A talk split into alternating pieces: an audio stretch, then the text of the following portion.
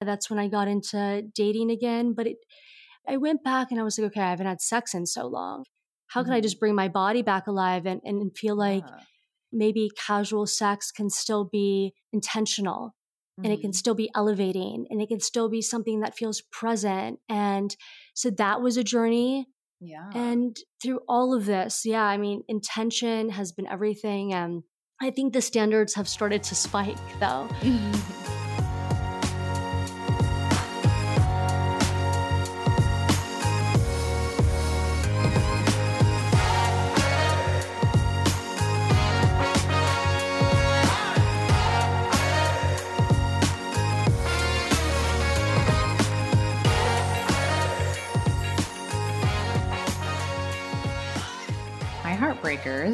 So I am recording this immediately after an amazing interview that I just wrapped with Chelsea Leigh Trescott. And I have to give a little bit of backstory around how I found her because it's kind of just one of those things where it feels like it's kismet essentially, I came across her handle on Instagram.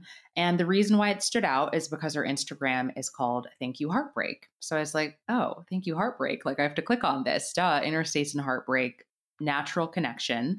And I was like, oh, cool. Like, she has some really great content around breakups. And so I just followed her. And I was like, yeah, maybe we'll connect in the future. And then that same night, she follows me back. She DMs me. She's like, oh my God, you should come on my podcast. And I'm like, um, 100%. I love being on other people's podcasts. So if you're looking for a guest, keep that in mind. And I was like, yeah, we should do a podcast swap. And immediately it was just so easy to talk with her, to connect with her.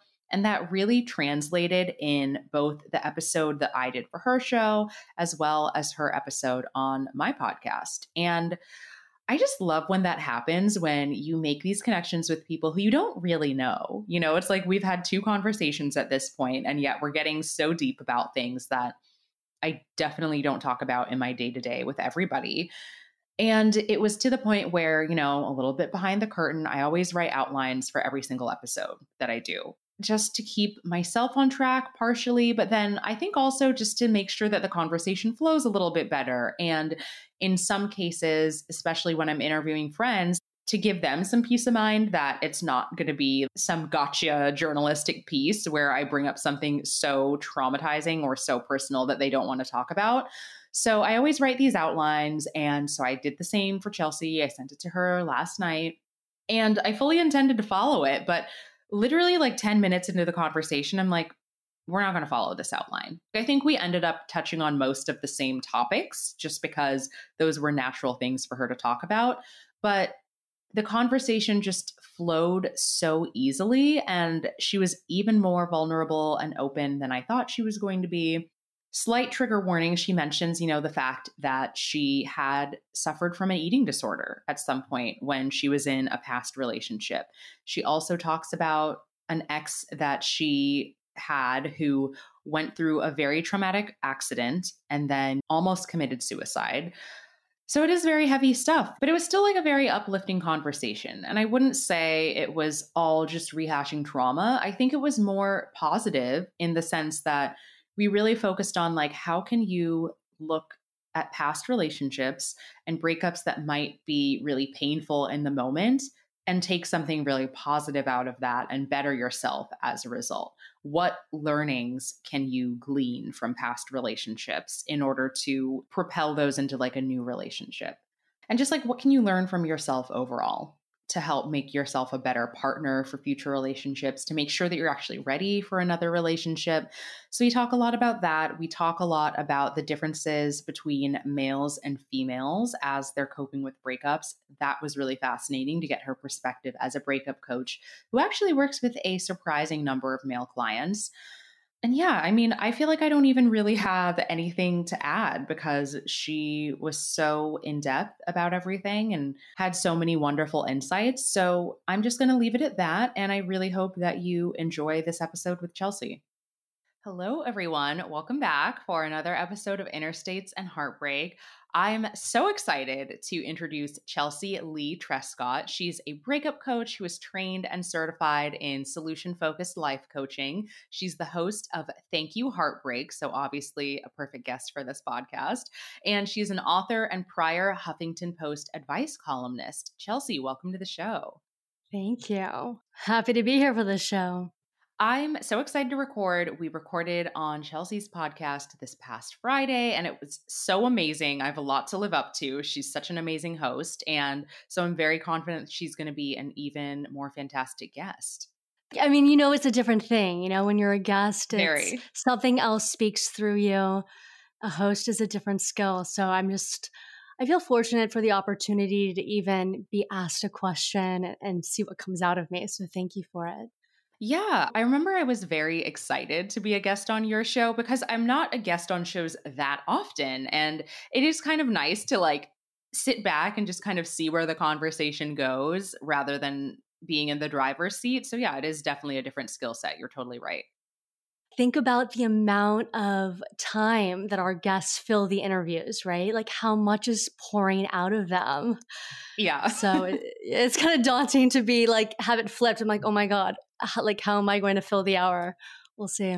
I mean, I have no concerns at all, but I get where you're coming from. But I guess we can start off with the way that we ended your episode was that you asked me my definition of break upwards. And I know that's like a key tenet of like your coaching and of your podcast.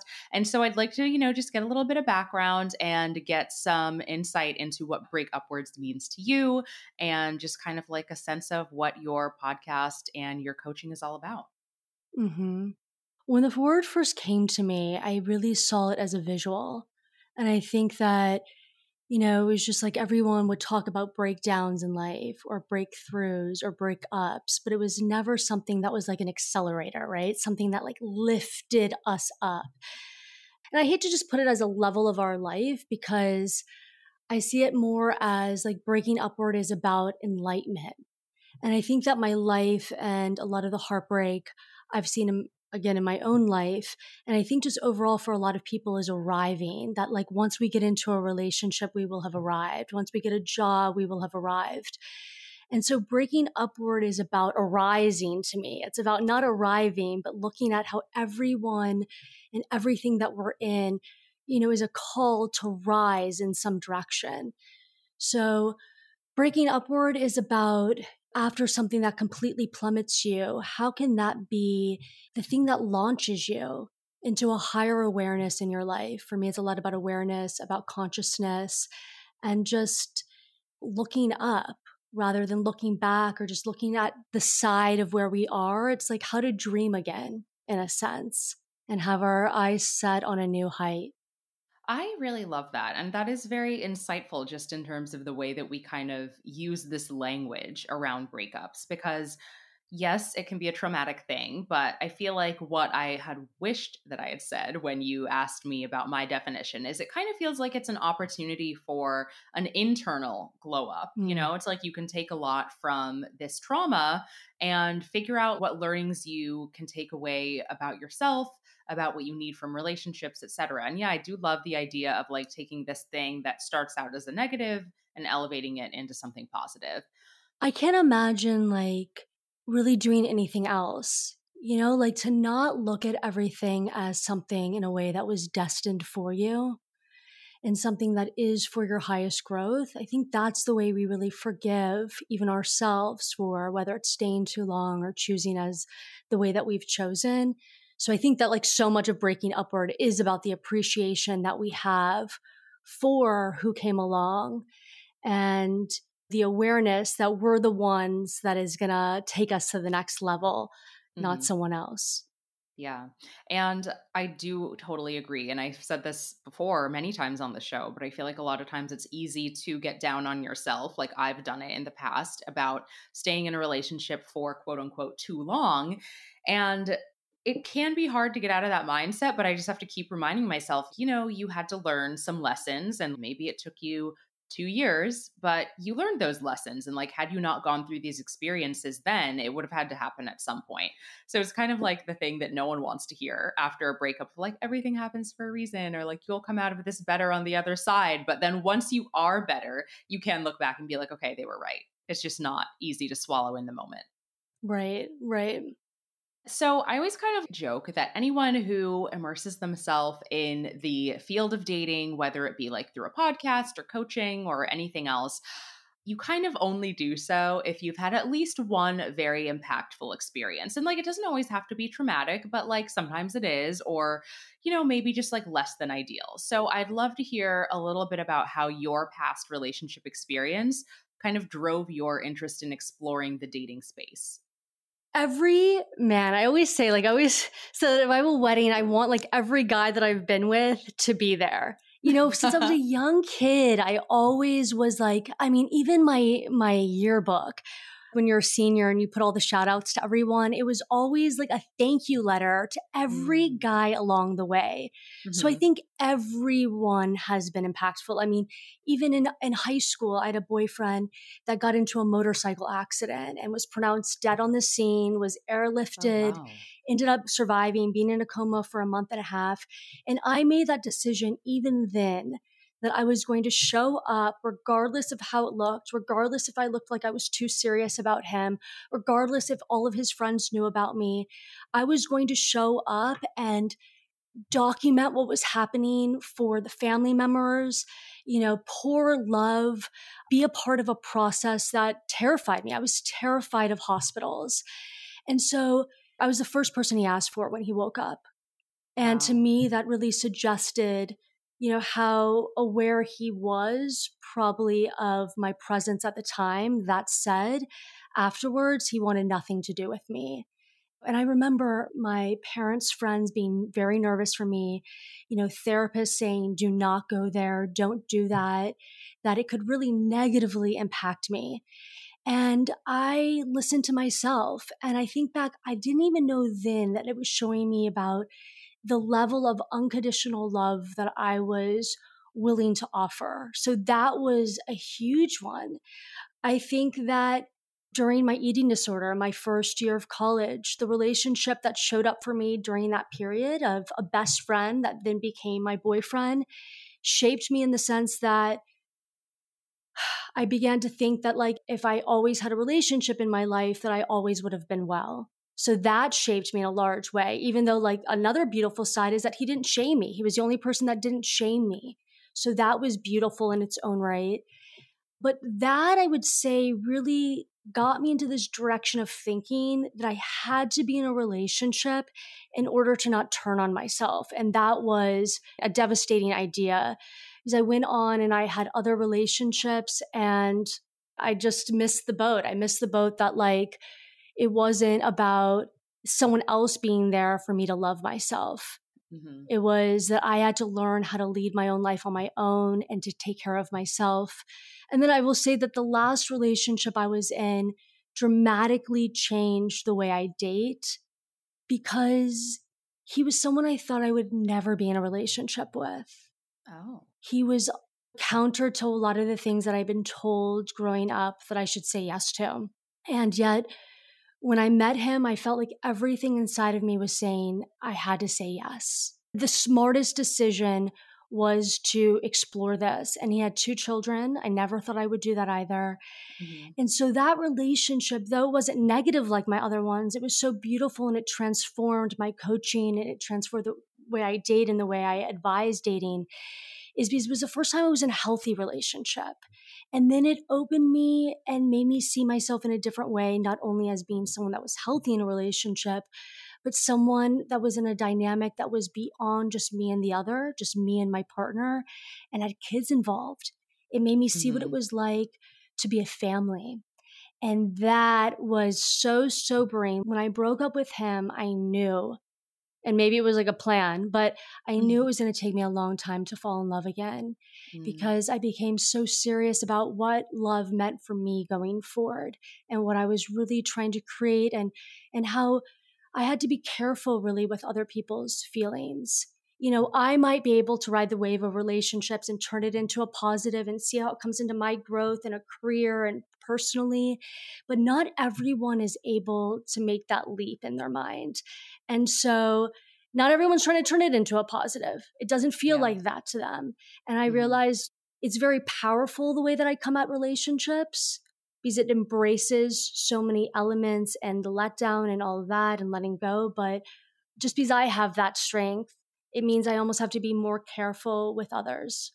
Wow. I mean, there is so much to unpack there. And one theme that I'm kind of picking up on is you just kind of like staying true to yourself, honestly. And like mm-hmm. that's kind of what I got from your first story about making sure that you were there for your boyfriend mm-hmm. who was in a coma, because I could see people's influence on you kind of getting to you thinking like maybe this is something that I shouldn't do because I need to protect myself. But I do love that you were very true to yourself because I think the worst outcome would be if you were to look back and say I wish that I had been there for this person and like held regret around that versus being able to say no matter what the outcome was I was true to myself and so it ended up the way that it should be. Right. I mean I just have to say because I, I really want people to I don't know, like take this in is that I didn't get what quote unquote I wanted, or like I think that we might think that we want. We go and put our heart on the line. We want someone to take us in and accept us. Like in many ways, people can be like, wow, she was outright rejected. And listen, I can explore the reason why that's not true, but let's just say it. I'm, I was outright rejected. This person dismissed me. But I think it was a few years later, I got a phone call from him, and he was on a sailboat out in the middle of somewhere. And I remember his family always talking to me in the hospital about being on that sailboat together. And he had a gun to his head. And oh he, oh yeah, and I talk to a lot of people about their breakups and I read a lot of things online and it's like block the number. People won't pick up, you know, after they've been crushed. Because I picked up, he's still alive. And it was about his regret about how he had treated me. And it was also in his darkness who he felt like would still show up and, and put light back onto him. And so, yeah, like I didn't get him, but he's alive in one part because of me. And that was the purpose all along was to do everything I could in that hospital to keep him alive. And that was the goal. It wasn't about to have him. It was for like the world to keep having him beyond me. That is so deep and honestly just mature beyond your years at the time because you said this was in high school, right? Yeah. Yeah. I just feel like the fact that you had that perspective is extremely impressive because I think it's very easy to get self absorbed at any age, honestly, when it comes to relationships and heartbreak, but especially when you're in your adolescence, essentially. And the fact that you were able to kind of see the bigger picture and view the impact that you might be able to have on him long term, regardless of the outcome for your relationship, is just really amazing. Yeah, I mean, it's really one of those experiences that somehow, I mean, I, I wish it were otherwise. I think I really blocked out, blocked out in the sense that I wanted also to protect him. There are certain times in my life because I'm so vocal about the men in my life and my relationships and just my life overall there are some people that fall under a category of like just preciousness to me. And I don't explore, and I never want anyone would ever to say I would exploit. You know, obviously, there was some really sensational things that happened at that time, things that I did in order to try to give love when he came to. And that I think that people would be shocked or disturbed by the, the, the length that I went to. And yet, it shows me something about myself that I don't think I realized until I was, you know, much older about, I think, how pure my instinct is to love and how, even though I'm not, you know, married now, I think that that kind of standard I hold myself to. Yeah, and that's really great to just be able to hold your future partners to the same standard that like you hold yourself to because I think that can be difficult. Like sometimes you can give and not realize that like you need to receive that same level back and so i think that's what causes resentment and that's what causes anxiety in relationships and leads to like an imbalance in a lot of ways and so i love that you're using that as a benchmark for future partners to rise up to mm-hmm. And one question I wanted to ask, and of course, I definitely want to be respectful of you not giving any detail around, you know, anything that is very personal about your relationship, but is this someone who maybe you are still in contact with? Like, does he reach out to you as a support system following that phone call? No, you know, it's funny. It's like his sister has been to my apartment, and I have in my hallway a painting that his family got me. But he's married. You know, he has a few children. He met someone, it might have been his next girlfriend. I think, you know, he took some time off. I mean, it was a, a long road to recovery, 100%. But he was someone that actually married quite quickly after and hasn't been on social media. But his family has reached out to me. That's also that's been a theme in a lot of my relationships is that the family is in touch with mm-hmm. me. And whatever that might mean. It's something that like I've chosen also to stay open to. Another thing that people recommend is like block the family, don't be in touch. And of course, if, if someone told me not to be that I was with, but I don't shut down the love. Like that is a big thing in my life. Uh, my love really, I think that people might think it's conditional because a relationship ends. I've always ended my relationships. I've been the one, but my love is not conditional. It's not. If anyone if any person I've been with ever picked up the phone and needed me anywhere, I would be there and I would celebrate them and I would be able to tap in to the love that I had. It's still something I could extend to any man that I've been with. That is very admirable. And I, I guess I wonder have you ever had any partners that have taken umbrage with that, with how open you are to being there for an ex in the event that they needed it? yeah the most like devastating though altering time in my life was the relationship i had when i was in grad school and it was with someone that had been reading my writing for a long time so they knew that i was someone that spoke about relationships honored those relationships but very quickly like could not handle any man in my life any friend like saw any friend any dynamic as the ultimate threat and i never saw myself as someone that would fall for that, that would, you know, celebrate someone's jealousy or, mm-hmm. and I did. I mean, it, it, just is crazy the way that, like, slowly but surely, like, because I, when I moved to LA, like, all I really knew were guys. That's been a mm-hmm. lot in mm-hmm. my life. I just have that dynamic where there's an element of friendship and just support that I've had from men. Mm-hmm. And so when I moved to LA and I'd moved a lot in my life and knew no one, and that was part of the devastation. So when I moved there and I actually had people reaching out to me of like friendship and bringing me out into the world.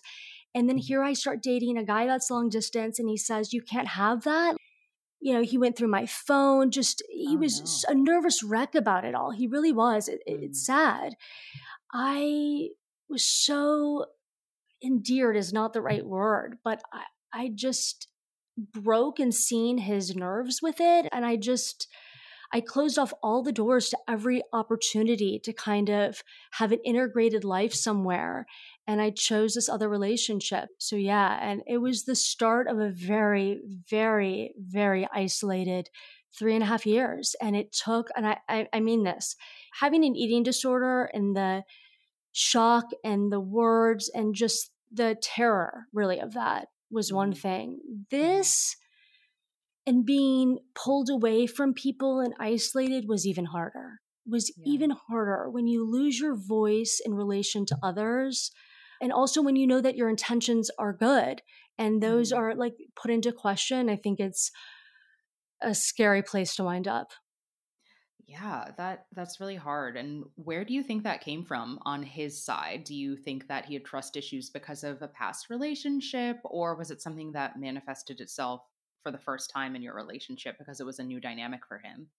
It could have been. I think it's also like it's a, it's been kind of like a key part of me. I mean, that's something that comes with my relationships for sure. I mean, I, I see it show up on dates now. I mean, I'm someone that gets attention when I'm out. I have a very natural way of communicating with guys.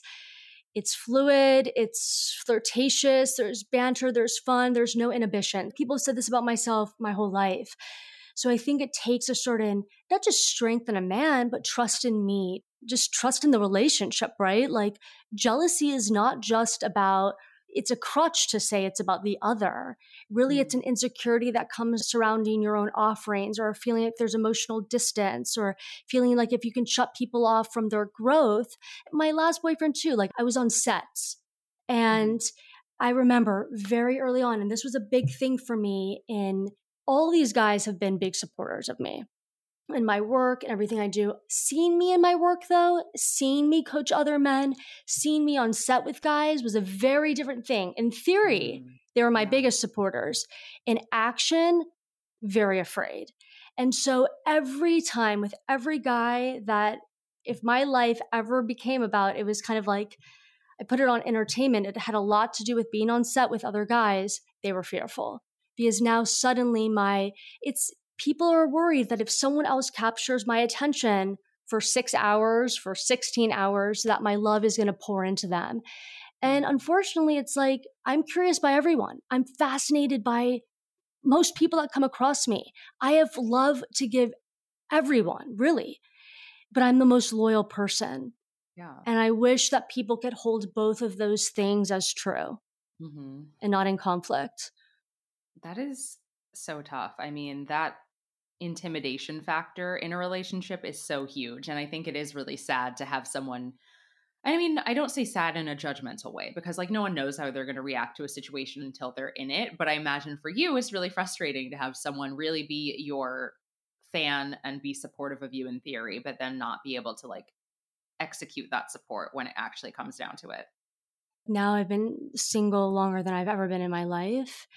And, you know, a big part of my work and my future work, I hope, has to do with men. You know, mm. I mean, I know that like that's a big calling of mine to sit and have intimate relationships that aren't sexual with men. Mm-hmm. And so, I mean, I just can't even fathom at this point how I would trade that in for someone. And I, I hope that, and it has to be that the, the man that I'm mm-hmm. with celebrates that that's mm-hmm. who I am and I choose them. That's so much more exciting to me is that someone has opportunities, yeah. but they choose you. Literally, it's like you don't want someone who's with you because they have no options and they have no confidence in themselves. That's not sexy. That's not like the kind of partner that you want as an equal. But it's safe. And a lot of people, when they get married or they're choosing in that direction, they're choosing it for safety. It's like, hey, Chelsea, the fun time is over. You know, it's like now at this point, it's like it's it's weird. It's like I, I do think that I can get pigeonholed into this like, oh, she's fun. She's the fun girl with everyone. And it's like, whoa, mm-hmm. it's so much deeper and it's so much more universal and it's so and it also it's like so much more spiritual than that. Mm-hmm. Yeah. Wow. So you mentioned being single for longer than you ever have been. Mm-hmm. It sounds like that's a pretty intentional decision. So, mm-hmm. would you say that that was kind of because you were like, I'm actively taking a break from dating and being in relationships? Or is it more the fact that you're just a little pickier, maybe about like the type of relationships you'll enter into? Or maybe it's a combination of both? Yeah, definitely a combination of both. I mean, when it started, it was that I was a serial monogamist and I would always say I'm not a dater or like I'm the best dater. Like the moment I I go on a date with someone that I'm interested, in, yes, immediately it was always easy for me. And I, mm-hmm. by the way, mm-hmm. I've heard a lot of women say this as they get later into their 30s that like back in the day it was so much easier to get in, involved and, and get into a relationship. Mm-hmm. For me, after I went through all of my 20s into my 30s and relationships, when I left the man that I was really in love with, like I really loved him, I didn't think that his life was right for me. I couldn't give up my life, seeing what New York would offer me, seeing just this whole vision and go to where he was, which was in a small town in Louisiana, even though I loved him and his kids.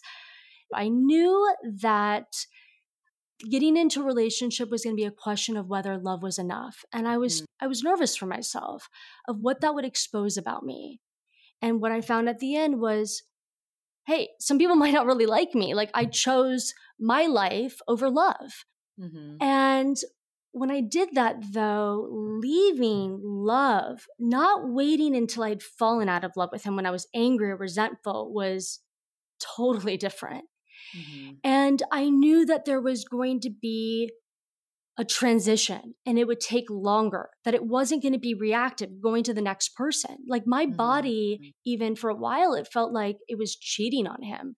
Mm. And I chose oh, wow. to leave him because I wanted to lead my own life. Because for the first time, I thought, I'm starting to get myself back because I'd really mm-hmm. lost myself.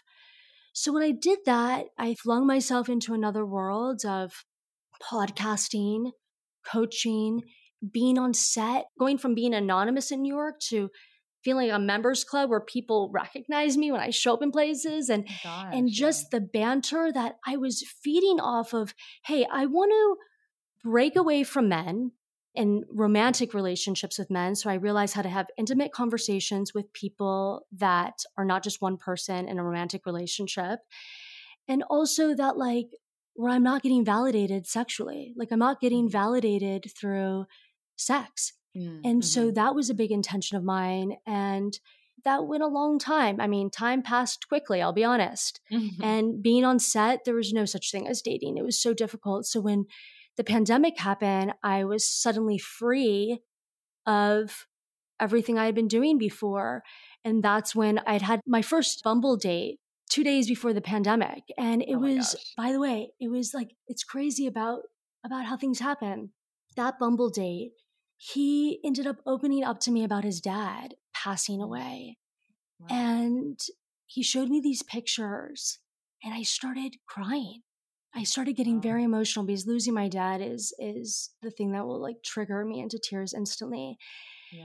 And he really allowed it. I always say like how a man responds to you when you cry suggests mm. so much. And he came back home with me and a, a friend was here and we didn't sleep together but it was it was like very gentle the whole experience and then the next mm. day he asked if i would go to a grocery store and get stuff because of the pandemic and oh. then i got to meet his mom the next day and it was oh just oh like gosh. yeah no it was crazy like for a first date bumble yeah. app date people were like oh my god you got a second date and you're meeting the mom like how is this possible yeah so great ad for I, bumble yeah and it just it encouraged me it was a green light i've always needed this my life will be a, nothing but red lights for a long time and then I'll get a green light. And that green light changes everything. And yeah, that's when I got into dating again. But it, I went back and I was like, okay, I haven't had sex in so long. How can I just mm-hmm. bring my body back alive and, and feel like yeah. maybe casual sex can still be intentional mm-hmm. and it can mm-hmm. still be elevating and it can still be something that feels present. And so that was a journey. Yeah. And through all of this, yeah, I mean, intention has been everything. And I think the standards have started to spike, though. it's kind of challenging. I, I, want to have a different relationship than I've ever had.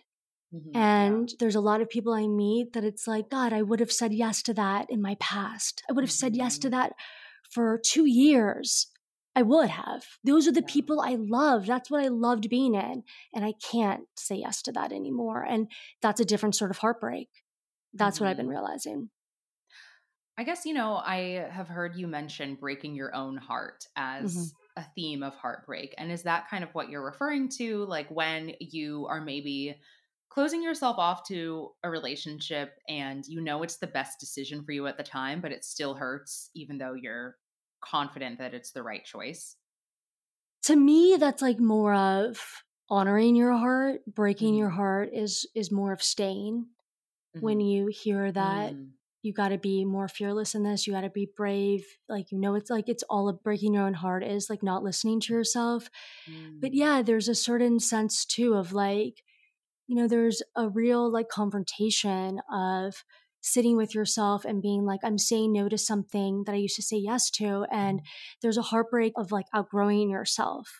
I'm no longer like letting myself choose like I used to. And how I used to choose was a big part of my identity. It was a big part of like the things that happen in my life.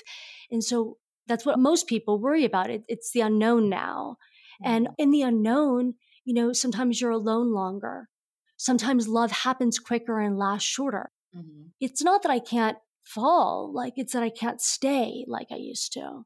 Mm-hmm. So it's like things happen faster and it's more extreme in a sense. So, yeah, it is interesting how, as your standards raise, it does really make it harder to find somebody. But I think that's a good thing because I think the worst case scenario is like you find someone, you stay with them, and then later you're questioning, like, wait, was this the right decision for me? Because you've never really taken the time to go through that self growth, go through that deep reflection, and then you're regretful after you've kind of built this life with a person versus, you know, like yeah. having these short things that you realize are not right for you before you get too entangled. I think that the most heartbreaking thing that you can inflict on yourself ultimately like can be very like a harsh experience but also to someone else is like dishonesty sometimes a lot of relationships become dishonest really not being honest about after the last person you dated and or just time alone what you know that like you need and desire next like and we throw our mind and we let love dumb us down mainly out of fear mm-hmm. and i listen to a lot of people and I think that it's a blur the person that's in front of them. It doesn't even matter like who it is. It just is like they want them so badly. It's immediately like that they're the one or they need to be or and it just is like that's dishonest. Yeah. Like it's dishonest. Like why are you choosing them? Why are they specifically good for your evolution? I, I say to people like don't look for like the next person that you can love. Look for the next person you can learn from. Like start there. Yeah not to divert to this topic, but it just reminded me of like I recently finished watching The Ultimatum. One of the girls, Rae, she gave her partner this ultimatum. She wanted mm-hmm. him to propose. One of the producers is mm-hmm. like, Why do you want to spend the rest of your life with Zay? And she's like, Can I come back to that question? And it's like, how crazy is that for you to say, I don't know. I can't vocalize why I want to marry this person, but I want it so badly that I'm going to pose an ultimatum to them so that we can get engaged anyway. Oh my God. I mean, I've been in the middle of this. I so often feel like the other woman or like the third person, usually for a couple. And, you know, I have a couple that I'm close to, and, and it took her providing an ultimatum for him to propose. And him and I went out, you know, a few times alone before that happened. And I'll just say that the work wasn't done before the proposal like the mm-hmm. the real deep conversations and i've spoke to them after and the things that they're not asking each other is is alarming it's exactly the things that i see show up in, a, in my coaching practice of like why people end up having to leave each other mm-hmm. and it's mind boggling and, and this is something i think like we appreciate good questions and it's amazing the questions that are avoided and this is something that really harmed me in my recent dating life was trying to like for the first time like incorporate advice from other females to be honest mm-hmm. and a lot of it was like be cool like let the guy lead like ultimately what pushes men away from choosing you is that you have too much of a perspective or a voice mm-hmm. and there's a lot of this and it, it, it shocks me but i kind of fell for it and the people that I see doing the ultimatums and, and getting engaged, but still like nothing is fixed, are people that were doing that. People mm-hmm. that were taking a back seat and the person was dragging their feet because it's like really not a good mix of two people. Like it's not mm-hmm. really speaking to like their soul and something that they're comfortable with. It's just, it's, I mean, honestly, it's a disaster. Truly but, a disaster. But people panic. They think that like, listen, it's such a big thing. Like their life can't start until this thing isn't you know this person is in their life or yeah it's really sad and i feel like that's been really normalized in just like media depictions of long-term relationships and like one thing that comes to mind is like everybody loves Raymond. And like I've never really watched the show, but I've always hated the idea of it because I just feel like it depicts this marriage where I'm like, do you guys even like each other? Like it just depicts the woman as like a nag and the guy as maybe someone who married her because there was an ultimatum and they were just like, well, we've been together for this number of years, so this is the next step. And it's so awful to imagine that I've kind of never life. I've never watched that show. I need to watch these shows so I know the references, mm-hmm. but mm-hmm. I mean, the nag is the biggest thing. And also like my mom wasn't a nag she wasn't a nag, but her relationship with my dad really is probably the push behind all of the work I do, my twin mm-hmm. sister does in mm-hmm. her own therapy world.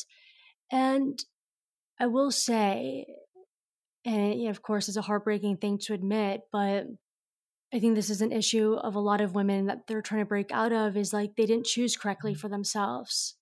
Mm-hmm. They chose someone that could protect them, that could offer them a life that they hadn't had, a, stability that they mm-hmm. hadn't had, and a father that they hadn't had, a, a male figure that they hadn't had. And, and just it goes down the line. There's so many things, and it's innocent in many ways and it's how things were set up back then that some someone does this and the other person does that but i will say and i've struggled to admit this and it's really something that i'm doing now is because we spoke about it even is that like i was always terrified of divorce mm-hmm. and having the podcast um, was something that really warmed me up and having the advice column to like hey divorce could be really for a good reason yeah but the impact that it does to children mm-hmm. witnessing mm. and living inside of a dynamic that feels te- just even feels tense. I mean, I swear to God, mm-hmm. even just tense. And realizing like these people talk about their relationships feeling like on walking on eggs. So a couple talks about that. But what about the kids? Living your every waking moment, fighting, wanting so badly for one day for like your mom to look at your dad differently and we're all, I've realized that as kids, we're witnessing what is someone's allowing for or how their life slips out of their own control or how they resent someone, what that does, and how someone has to like show up in the place. It's a mess. And that's what kids witness for the first time. And it's just like, so many people have gotten divorced. I feel like there's less intention than ever. It's like, wake up. People are hurt by this. The stories we see are the stories we tell or the stories we enact the stories mm-hmm. we project on people. It's like, I just think we all have to like take that into account. People need to care more with how they're choosing and realizing it's not just about you, it's how it trickles out. Relationships create an environment, mm-hmm. they create a frequency within our body. Mm-hmm. You know, like if you're anxious within a relationship, you'll turn to mind numbing things. It's a prison. It's a prison. So, yeah. It's really deep. And I feel like, you know, having had parents who went through divorce, like we talked about this on your podcast. And I think once my parents did eventually get divorced, I was able to see, yes, this is better because of what you're saying. It was like there was just tension. It was clear that it wasn't like the right connection. And so rather than kind of like live through that every day, it was better to have them separated. And I do still admittedly fear the idea of getting divorced, but I don't think it's because I'm like, oh my God, I can't imagine being alone. It's just, is it better to just never get married in the first place rather than like marry this person, think that they're your soulmate, and then have that ripped away from you? You know, it's like, it's a lot to contemplate. And I can see the argument of maybe if you were happy at one point, maybe it's better to experience that, even if it's for a few years and you get divorced rather than to not experience it at all but I guess it's you can't really answer that until it's happened.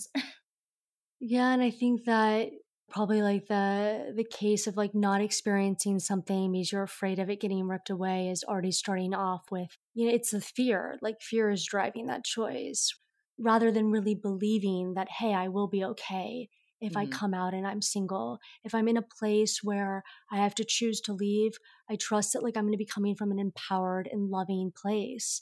And mm-hmm. I also think like God it'd be so different if we could believe that if we got divorced that we could still cherish each other, that we could still look back fondly. Like I think that what we're afraid of is that we would lose someone and we would have to hate them in life, that they would be mm-hmm. closed off to us, or that we wouldn't be able to come back from someone choosing to love someone other than us. That was such mm-hmm. a big mm, thing when I realized that, like, here I was breaking up with someone I still loved, and I was giving us permission in so many ways to choose to love someone else. Yeah. I had to be okay with that. I think that like that's where society is kind of having to go is that as things are maybe more short lived at times, or people have an argument for exploring another phase, is like how do we still love and and, and cherish what we had along the way mm-hmm. and learn to be accepting of it. Yeah. And giving the permission to love someone else, I think, is really huge because, to your point, it is one thing to break up with somebody, but it's a whole other thing to see this other person in their life and like to not immediately think, well, why them instead of me? And I recall like one breakup that I went through where it wasn't a healthy reaction to the breakup in general, even before I started dating somebody else. You know, it was definitely very dramatic and more drawn out than it needed to be. But I think once I made it clear that I was starting to see someone else, that's when like this other person spiraled a little bit more, you know, and it mm-hmm. was I mean, I won't get into all of it here so as not to put them on blast too much, but yeah, it was just clearly I think that was a trigger for them is like the idea of me moving on quickly and I understand the sensitivity. Like you think, "Oh, did this person care about me at all?" But just because mm. someone moves on doesn't mean that your relationship yeah, I mean, meant less to them. There's another way of looking at it because I I went through this whole thing where every guy after we broke up, they moved on just like that. They weren't that way before they met me. And then right mm. after me, it's like they're suddenly with someone. And I remember thinking, I mean, I don't remember the exact line that was in my head mm. then, but it was something like, I must have really inspired love in them. They had to go have it. They couldn't be without it. That mm. was mm-hmm. one thing. And I, I think that I think that there was an opening. They wanted more love. And from my clients that are, are men, they want more love. They want to do a better job. It's not that they had a lack of love. They have so much love that they still want to give or mm-hmm. wanted to have given, and they need, they want to give to someone else. No, that's really interesting. And I love that you brought up your findings from your male clients because I definitely mm-hmm. wanted to kind of talk to you about some of the differences between your male and female clients. And so in this case, like I was the one to end this relationship and then I was the one to move on relatively quickly. But there were a lot of extenuating circumstances. You know, like I'd been thinking about the breakup for a while. This was someone who I had a history with. So that's like its own scenario. But what I found, and I'm going to, you know, preface this by saying it's a sweeping generalization, obviously not based on painting everyone with the same brush. But I think sometimes if you look at breakups, females, maybe because of how we're conditioned, we might have a harder time off the bat. We might be more in our feelings and more reflective about it. And so it manifests itself as you're kind of going through the trenches up front. But then once you work through it, it's like you've worked through it. I think sometimes with men, you know, they can be a little more reactive and not as reflective. And again, that's a generalization. Like there are definitely men who are more in touch with their feelings and might be more reflective, might be in therapy and talking through these things. But I think if they're not, they might seem like they're okay in the beginning. And mm. then after things kind of settle in, then they realize that you know, I didn't process this. I'm not quite over it. And I think that's where the trope of like men always come back comes from. Mm. Have you found any truth to that? Or have you found differences in your clients? Maybe also because they are the type to seek help. So they probably approach things a little more thoughtfully. Yeah, it's definitely different since like these, I have to just be aware of the fact like, wow, these are really people that are not just seeking help, but paying for help. Mm-hmm. Yeah. I'll just be straight up. These are generalizations. They're people that are coming to me. These are people that have gravitated toward me in life and, and as clients, but, and they're the stories that I receive in life. But I would say that the women that have come to me, the difference in the emotion is that women are coming to me with a ton of anger. Mm. I've never experienced that with men. Oh. And there seems to be a now, not everyone, like I had a male client that didn't know who he was at all after his relationship, but I, I found that with women, it's more of a question of like their identity. It's like mm. they lose a guy, they lose everything. It just like going through the dark, not knowing how they will like make one step toward their mm. future. Mm. And so I think it's so much more daunting. I think it's so much more hysterical. I think it's so much more chaotic. I think it's so much more unmanageable the feelings and the things that like you can feel like you're up against as a woman and yeah what the rejection means. With the men that have come to me i think they've all felt and this is different women are coming to me feeling guilty. Are not you said? They're not feeling guilty. They're mm. feeling unworthy. They're mm. feeling betrayed by something that's not guilt. Yeah. a lot of the men that come to me it's like guilt really tapping into like they did something wrong, they weren't man enough. Mm. They could have done something that like would have had her feel differently. Also, the men that come to me, they were left, you know, so it's a little like, mm, yeah. The women that want to break up with the guys, it's different. But the men that are coming and they're trying to like still hopeful about having a woman back, it just, it's a sensitivity and like, hey, guys are like, they're so action oriented. Give me mm-hmm. a game plan. Mm-hmm. How do I have this conversation? What can I say to her that might help? It's all of that. It's so much more help me put this into practice. Mm-hmm. If we can connect and the guy feels like I feel them and I'm getting where they're coming from and I speak on their level, then it's like, all right, Chelsea, now be the coach. Tell me how mm-hmm. it's done. And I trust you. And that sounds right. I'm going to talk to her and I'll tell you how it goes. And it's just like we're off to the races. They're mm-hmm. still hurt. They're still sensitive. Their, their heart is in it, but there's resolve. Mm-hmm. With women, I think it takes a lot longer because we're trying to build back up their own individual identity mm-hmm. and their whole, I think, concept of the future, which I don't see men having to deal with as much. Like they didn't just lose their whole life. Mm-hmm. Yeah. That's what I see. That's so fascinating. And I guess I would love to hear it sounds like a lot of the men that you're describing, these are people who have been broken up with. What is your ratio of people who come to you after a mm. breakup who were the ones to do the breaking up versus the ones who were broken up with? overwhelmingly and it's funny because i think like you know when anyone hears breakup coach i remember from the beginning people are being like oh my god that's like so harsh or like mm-hmm. You know on dating apps people will see it mm-hmm. and their thought is that i'm teaching everyone how to get rid of each other and that's what i thought too like i mean i was when i mm-hmm. started it was kind of like how could i help people let go sooner so they're not as i've said mm-hmm. breaking their own heart yeah i felt like the other person was always just my world back in the day I found that like the majority of women that will come to me, but I have more men than women, the women that will come to me will be in the midst of a relationship that they want to end, or they'll want help of like trying to preserve it their last ditch effort before really before they're broken up with and left. Like they can say mm-hmm. it's to leave someone, but at the end of the day, it's like really trying to have to work with them to like, you know, believe in yourself, like listen to yourself. And there's that but like the the majority of my clients are men that i've been broken up with and i think it's just a process of you know people at the end when everything is silent and they're left alone they turn to their computers and they're googling they start looking for answers i always underestimated it i learned it when i had the advice column i've learned it by having the podcast and, mm-hmm. and i'm sure you experience this of having people type in just heartbreak mm-hmm. and they're mm-hmm. searching for someone and that searching is intensified when you're alone and without a relationship, not so much when you're in it. And so people have needed me and chosen to work with me afterwards.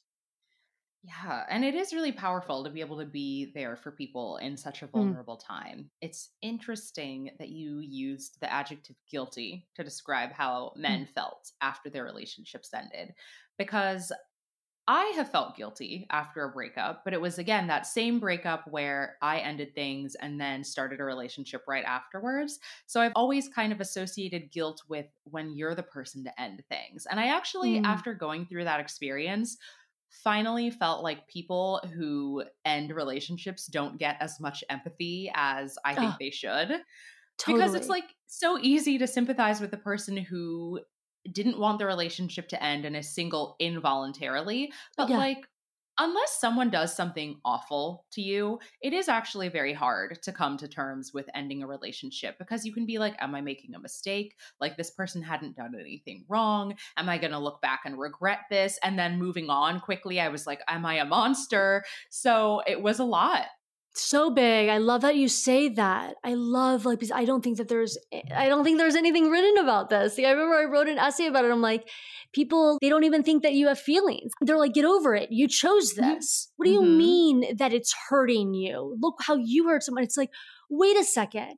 A lot of people, sometimes people that break up, like they both saw what needed to be done, but the person that was breaking up, like you're doing something for the other person maybe you realize that like you couldn't give them something instead of putting them through more pain you actually ripped off the band-aid faster to release them to free them of something that was going to hurt them more. And so it's like not only are people that break up like not celebrated at all for the courage but also people never think about people that are breaking up that actually loved that person and roots mm-hmm. for that person and wanted another night with that person but yeah. knew that it's so easy to stay and to lie to people that there's a mm. future when it's not going to be there in a way that mm. makes two people happy. mm-hmm. and fulfilled yeah. ultimately. Yeah. And it's like the actual cowardly version is like the people who know, like, oh, I don't really love this person. I don't want to end up with them, but they like the comfort of the relationship. And then they're driven eventually to emotionally cheat, to physically cheat because they're not getting that fulfillment when they could have ended it, but just didn't have the courage or like the selflessness to do it or even in dating it's like even the courage to say what your real intentions are or you mm-hmm. said hey you know i realized after you know dating for two and a half months or something that I really want more time with you, but I don't see myself taking you into my future because of X, Y. Instead of saying that, people just stay quiet. They just get more of what they want. They start to check out in different ways. And it's so cruel. There's yeah. so many people that show up with actions and everyone's like, pay attention to the actions, but then they don't do other things or they don't say certain things, which is an action. And it's, it's harmful. The mm-hmm. confusion between someone showing up in a certain way, but they're not doing this, that disjointedness it affects and harms a lot of people because people can't be honest about what their intentions really are. You know, I always say it's like, don't talk about what you want in a relationship with someone. Mm-hmm. Talk about what you're ready for. Two very different things. Oh God, like, yes. don't yes. tell me what you want in our future and how you want to be and treat and the life you want to have. Just talk to me right now about what you're ready for. That's cool. That's yes. where we're at. Oh my gosh, that is huge because I feel like it's so easy for people to future trip and be like, yeah, this would be really great one day. And then all of a sudden, I mean, this is speaking from experience. Like you're on six dates with someone, and then they're like, yeah, I just got out of a relationship, so I'm not ready to date anyone seriously. And it's like, that's fine. But maybe just like be like more forthcoming with that. Or, you know what? It's like having the bravery, though, you know, we've seen the value about talking about heartbreak and the things that haven't lasted or worked or the things that have shaped us. Now, mm-hmm. a lot of my clients are so fucking scared about referencing their ex that they're paying me to get over with someone new. yeah, because now I've yeah. been like taking people from breakups to dating and it's like terrified of ever referencing it. And it's like, mm. wait a mm. second, you could be so much closer to people. Your intentions could be so much clearer if you got rid of the act of looking like you're the perfect catch right now mm-hmm. with no vulnerabilities. Because of dating apps, it's like a lot of people won't heal, they'll get back into dating. Mm-hmm. And then yeah. it's a whole like hurt people, hurt people. Mm-hmm. Whereas, like, if you could just express with someone on a date the hurt you're in, and if we gave people permission to be human and we try to connect with them being human, not being the one for us, we mm-hmm. might find that we're all more honest and we're all more loving and compassionate and connected on our dates. Yeah. Yeah. And it's like, it's not about pretending you don't have baggage. It's just about addressing that baggage and to your earlier point, breaking upwards from that and mm-hmm. like just growing from the experience rather than just shoveling it away somewhere. I think that like not acting like a victim of your life and and looking like someone that has put themselves out there and experienced things and felt things and seeks to understand things. I think it's supremely sexy. Mm-hmm. And I think that people actually choose to go on more dates with people that are radically honest about themselves because mm-hmm. people feel like this is so refreshing because people yeah. are so safe and then you never know. I think it's really sexy to be like, oh shit, that was just, there was no agenda to that. There was no agenda just other than like this person can connect because they mm-hmm. accept themselves. Mm-hmm. Yeah, it's interesting because I think it's obviously easier to be the former version where you're like, I'm not going to talk about this. But you get a lot of intel from how someone talks about their past relationships. Mm-hmm. But I'd love your professional opinion on how do you find that border of sharing and being mm. open versus like kind of trauma dumping a little too early. And like I've asked this question to previous people on the podcast where it's like, okay, well, would you prefer someone brings up their ex on the first date or you realize that you're like 3 months in and you've never even heard anything about their ex because I think those show different extremes of like one person who might be a little too engaged with like the idea of their ex and like still processing that relationship versus someone who is hiding that aspect of themselves. Mm. Yeah, I mean, I've also experienced it in both ways, like not just coming out as a coach, but like also being someone that coaches, being on dates myself. And again, knowing that guys know that about me, so like they'll bring it, it up easily. Mm-hmm. And I think mm-hmm. it's different. I think that like there are ways that I can ask a question that would make sense that someone might bring up who they've been with. Mm-hmm. And if that's not the case and someone is just bringing it up on their own, I think that like there can be pause with that. I think it's mm-hmm. one thing if like if it's asked of you, like if there's a if, if, there's a way of introducing it because you've been asked a question, and so someone's like, yeah, I want to answer this honestly. Like, what have I been doing mm-hmm. the last yeah. year? Like, oh, yeah. I actually just moved out from my girlfriend's place, or like during mm-hmm. the pandemic, you know, this or that, and that's a way of you know disclosing things. Mm-hmm. I think that like if someone for three months has never brought up a relationship I think you have to ask yourself, like, but why couldn't I go there with them on my own? Why True. am I waiting for them to acknowledge it? I've been someone that would rather, when I'm feeling like centered with myself, I'm not that curious about their relationship with other women mm-hmm. yet. I'm yeah. curious just about how they're present with me and creating an environment, even for me, to talk as a woman rather than what they mm-hmm. have to say about women yet. Mm-hmm. And then I do think that it's very telling, very telling. I mean, it's one of the smartest things you could do, though, is like to figure out how someone saw their last relationship. It yeah. really, it's one of the biggest informers for how they could go on to treat you. Mm-hmm. And I think that becomes it's like if something like if someone shares something about an ex that you're like, wow, you seem pretty resentful or caught up, like I would lead with more curiosity mm-hmm. and say something about it. Dating, I mean, like, listen, like a big one now is like dating people that have kids. Mm-hmm. Or like dating, yeah. you know, because like there's an ex involved. And so, like, really looking at those relationships and saying, where are they at with it? And hey, it seems like you're still processing things with an ex of yours. How available do you really think that you are for someone? Or, you know what, lead with your own vulnerability. I would say if I was in a situation like that and I heard someone talking about an ex, I would say, you know, like after my last relationship, it really took me a long time to put myself really in a position to be with someone.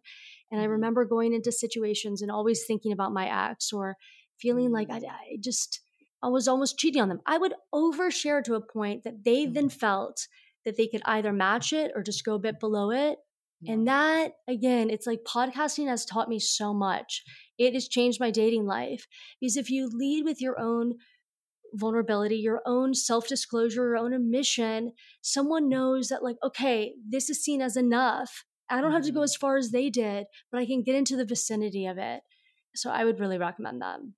Yeah, I also just have to say that's very validating to hear because on your podcast, I know we talked about the fact that like I always have my mom in the back of my head when I'm recording because she's a very private person.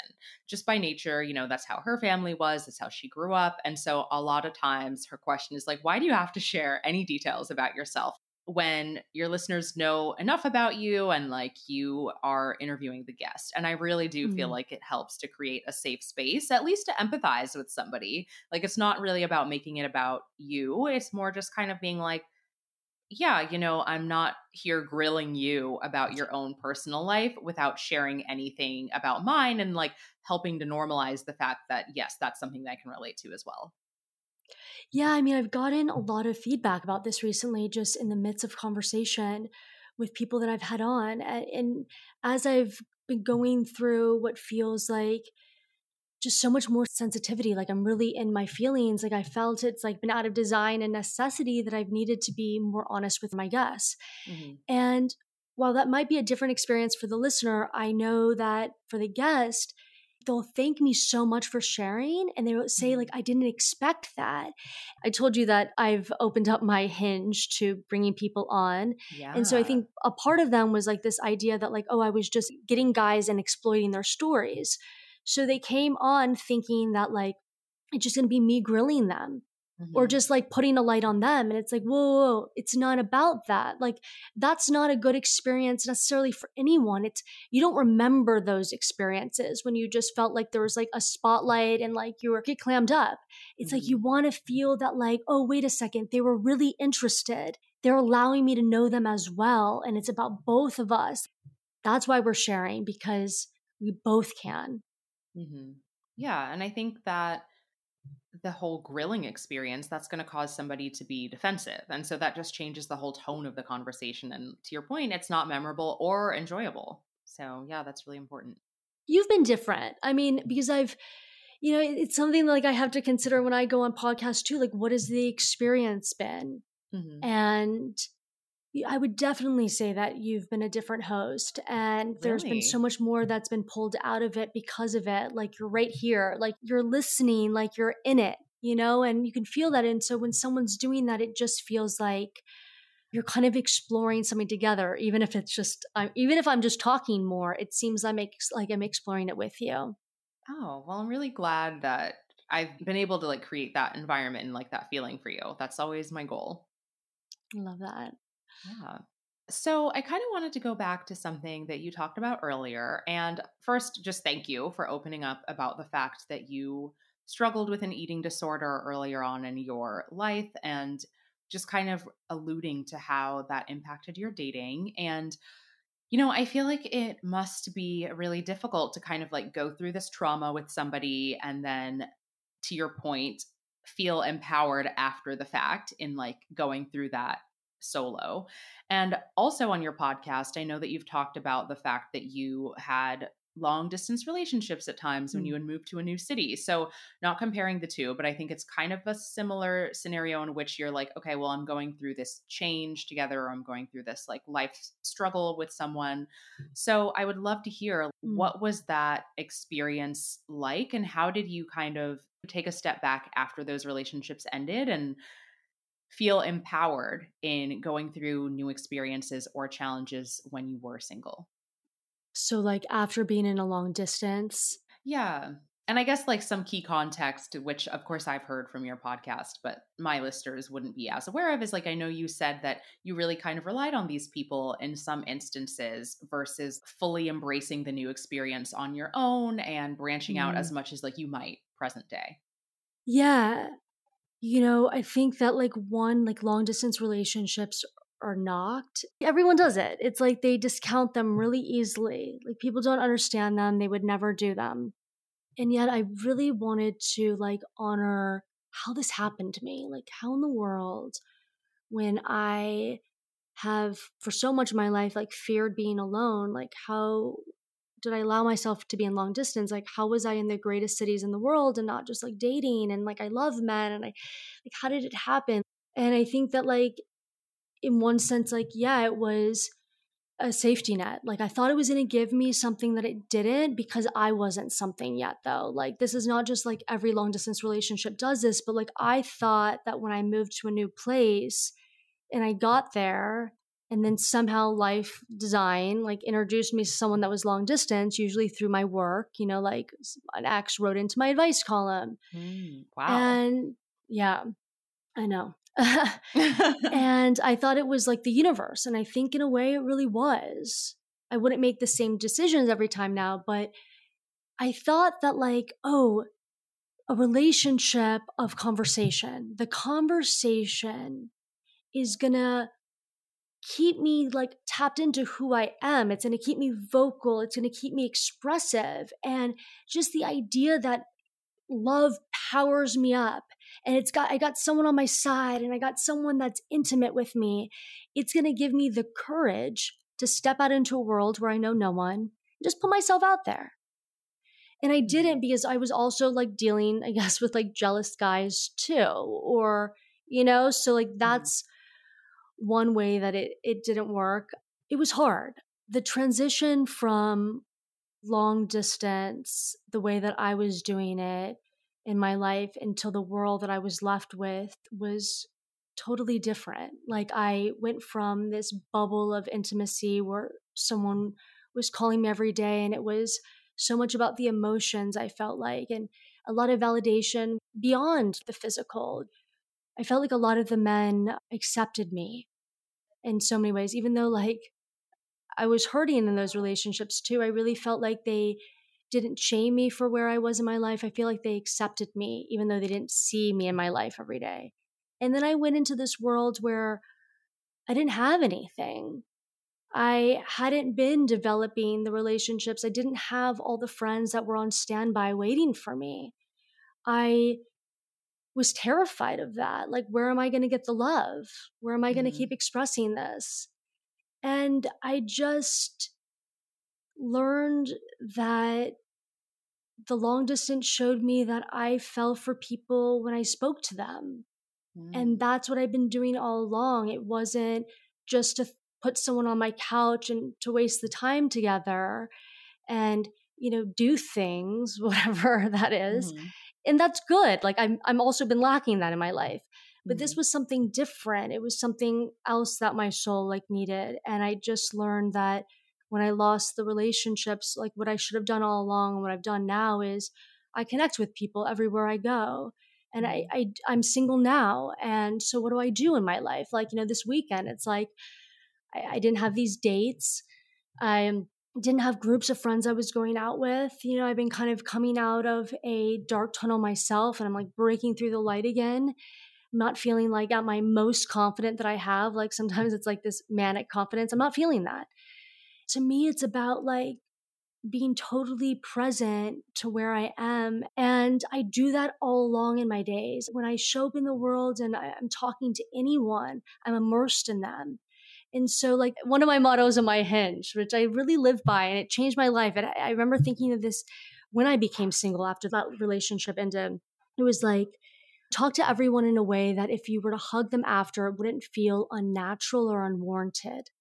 Oh, that's so beautiful. And that changed. Like long distance was all about talking to people in a way, the boyfriends in a way that we feel embraced by each other when we can mm-hmm. embrace each other. And in absence of a romantic person yet, I also didn't want to limit it to that. And so now in my interactions, I try to go into something as if someone's already my friend. Mm. I don't make anyone have to earn that. Yeah, no, I really like that approach. And I think that's just a good approach for dating overall is approaching people like they're your friend. And I listened to this dating podcaster who gives a lot of tips on how to establish banter with somebody.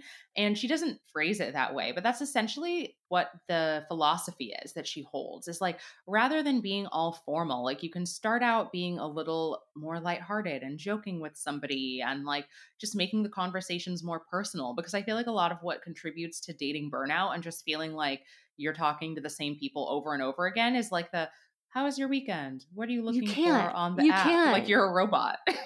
you can't ask those questions. Those are irrelevant. Like I have no interest in those answers. I no. I, I have no people are like, oh, we talk about where they went to who cares what they went to school you didn't go to school there why would you care where they went to school i, I don't yeah. even understand any of it and it's like tailor everything that you ask to the person that's in front of you mm-hmm. listen to mm-hmm. what they're saying and go off of that thing yeah. and like it just that's how there's no burnout because there's constant fascination. And I've learned how to be interested in the people. And by the way, it's like if you want to be interesting to people, you have to be interested in people. Mm-hmm. No one's doing that anymore. Everyone just sits with people. I'm like, mm. oh, I have to look interesting. So they never come across as oh interested. Oh my God. Yes. Like, I feel like a lot of times you can go on a date and feel like somebody is reading off a brag sheet about themselves.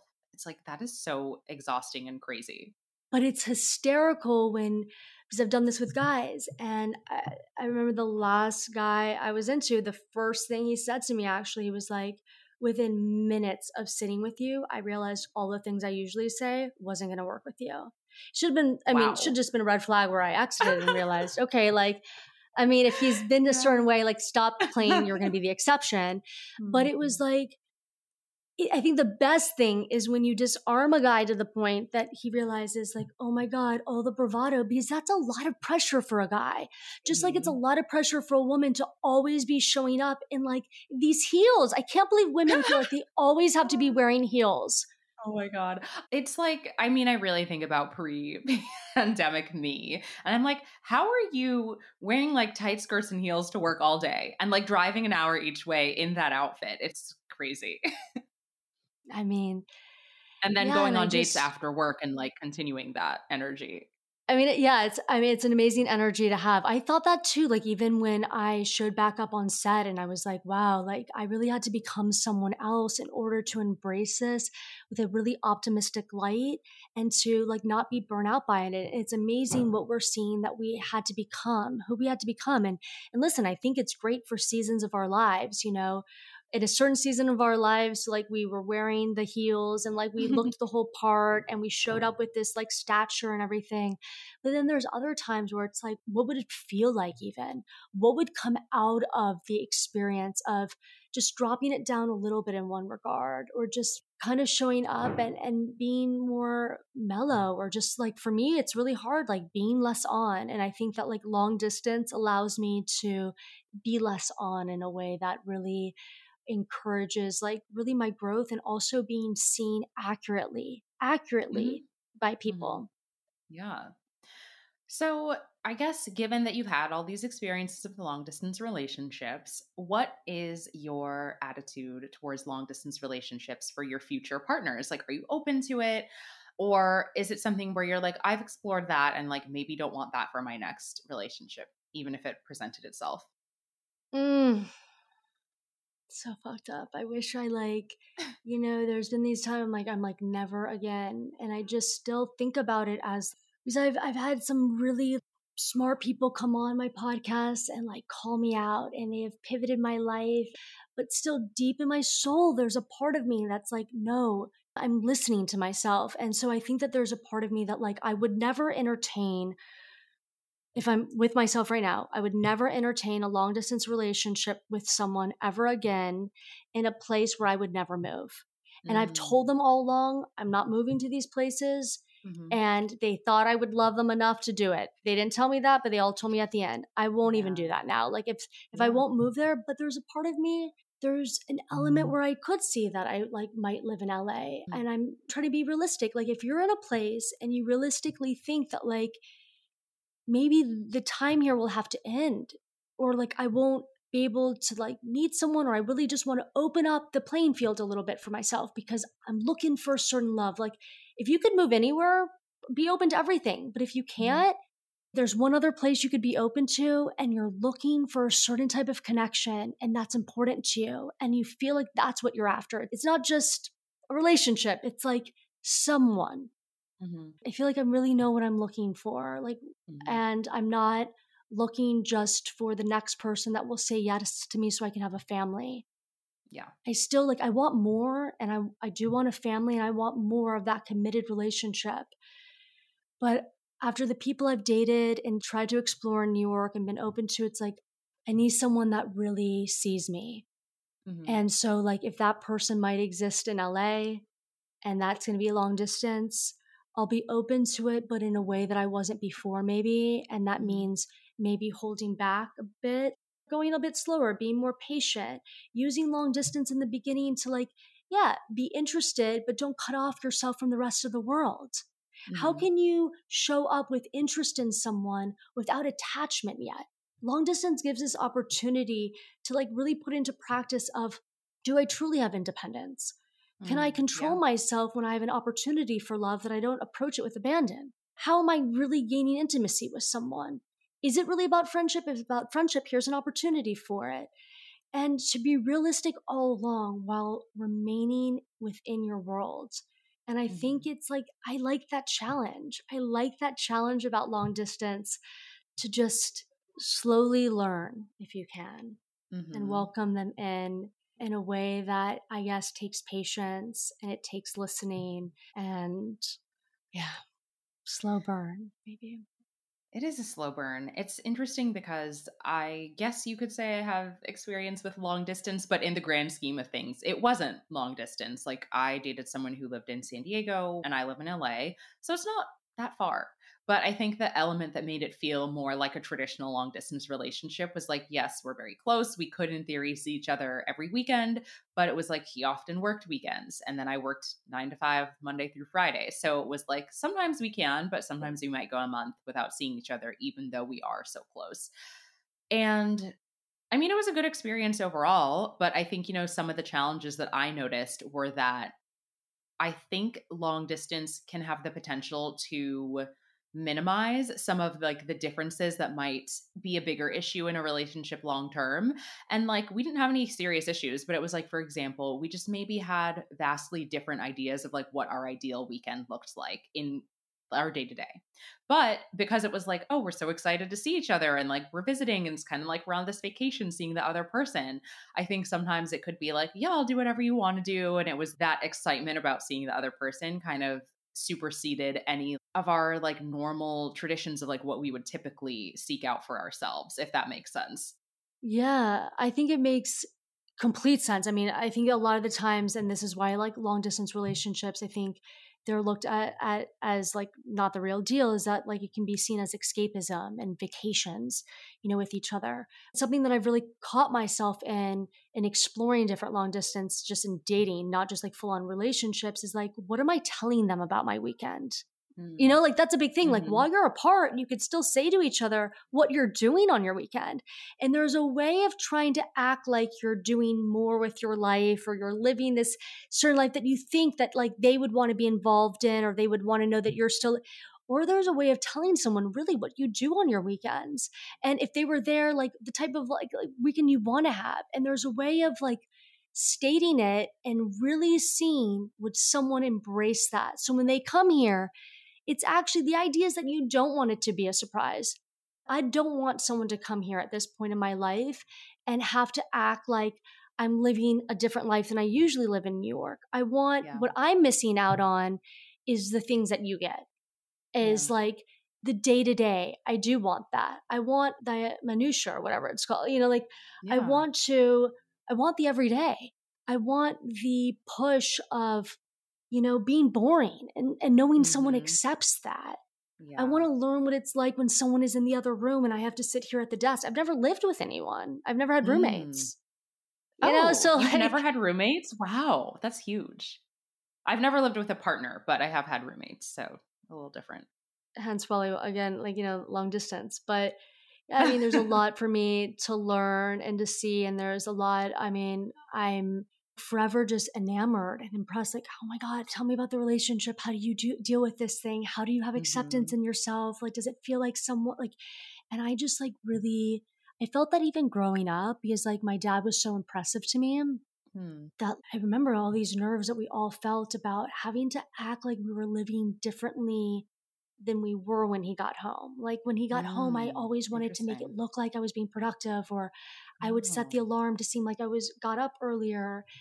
Oh. And I don't oh. want that in my relationships. I mm-hmm. really want because I'm I'm that way about myself all the time. Mm-hmm. And I think that's something that like I really just hope I can find if it's not long distance is just like that I don't want to wait until my life is radically different than it is now to have a to have acceptance for someone seeing me as I am in my own city and in the day to day here yeah, I just give people credit that like are in relationships, you know, and just deal with like, like you said, you know, like not seeing each other every weekend mm-hmm. and learning that that's okay and not analyzing it yeah. and choosing to go with your friends instead of them. Like there's so many points of confrontation that happen in long distance and in person that I'm excited to experience again.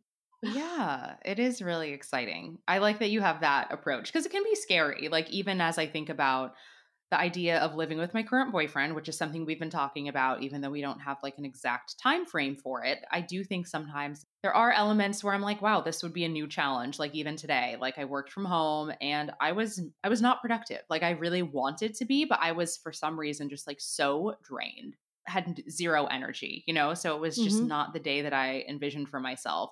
And I saw him briefly before we recorded because I came over to his place to record and I was just straight up about that. He was like, How was your day? And I was like, I could say it was good, but I was like, it kind of sucked. I was like exhausted. I had no idea why. And I wanted it to be this grand day and it just wasn't.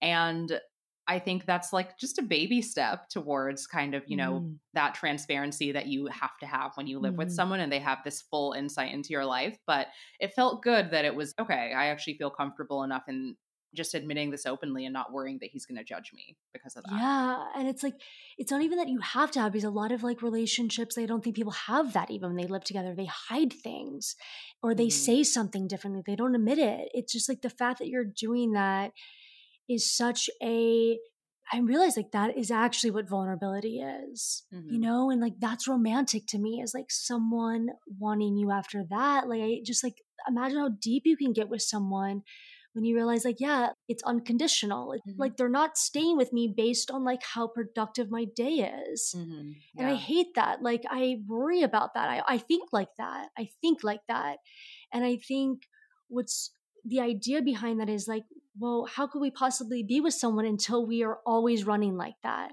until mm-hmm. we're in this stride in our life we're not fucking up we're not having boring days we're not like behind the eight ball and then I think about like, dude, I've been behind the eight ball in my mind for all my years. And like mm-hmm. people think I'm doing well and all this stuff and they see it that way. But I've always felt that way. And yet, with all the things that I grew up with, all the titles, all the expectations that I have not met, I have been living the most loving life that I've ever had. You know, I have connected with mm-hmm. more people in my life than I ever have. I have felt joy more than I ever have. Mm. And yet, maybe in a lot of those days, I would have been ashamed to tell a partner if I had one what my day really looked like. Mm-hmm. That's so yeah. messed up. That's yeah. so messed up. Like, I need to be with a different person then, or mm-hmm. I need to start being a different person. Yeah. So much to learn, so much to discover. Uh, it's so deep. It's so deep. And I mean, honestly, I could clearly talk to you like all night. I mean, I feel like I just have to say thank you so much for being like so open and so transparent. I expected nothing less, even from like the moment we connected. I was like, this is going to be great. Like, I can tell that she's going to be very transparent about everything. And so I just think this has been a really enriching and fruitful discussion. Thank you so much. No, you're one of like, I mean, best is a, not a word, but like you really uh, stand out to me and and all the people that I've come across lately, and I just love that of all things, like mm-hmm. Instagram worked in that way. Like you really are someone I that I want to listen to, and I'm happy to be talking to, and it's really impressive. Like I would never have known about you, and yet look yeah, at this. The positives of Instagram. I'm so happy about this. Thank you so much. Yeah. Of course. And before you leave, I would love if you could share with the listeners where they can find your podcast and your coaching services. Right. So, on all the streaming services, Thank You Heartbreak, also thankyouheartbreak.com takes you to Spotify. I would love, you know, if people have feedback, ratings, reviews, it does wonders. And you know just feedback is is kind of like we all want after a relationship or need really after a relationship to grow i could definitely use it there as well. And then breakupward.com b-r-e-a-k-u-p-w-a-r-d dot com for the coaching and my email address is chelsea at breakupward.com amazing. Thank you so so much and i mean honestly recommend your podcast for so many reasons but one thing that i've been wanting to say is like your voice is so soothing and fantastic and like sexy so if for no other reason at least listen to her podcast for that but so many other reasons of course Oh my god, there's some guy that was like writing one of my guests, and the guest sent me like screenshots, and he was like, "Is she like lying? Like, is she fucking around with us? I have a heart on. I'm like on a bike right now. Like, she's messing with us. Like, yeah." You're like, no, this like, is just me. This is no me. big deal. well, thank you again. This is awesome. All right, awesome. Let's be exclusive. Subscribe to Interstates and Heartbreak wherever you listen to podcasts for more firsthand stories about the unglamorous side of dating in Los Angeles. And while you're at it, you can write me a love letter with a rating and review on Apple. See you next Sunday.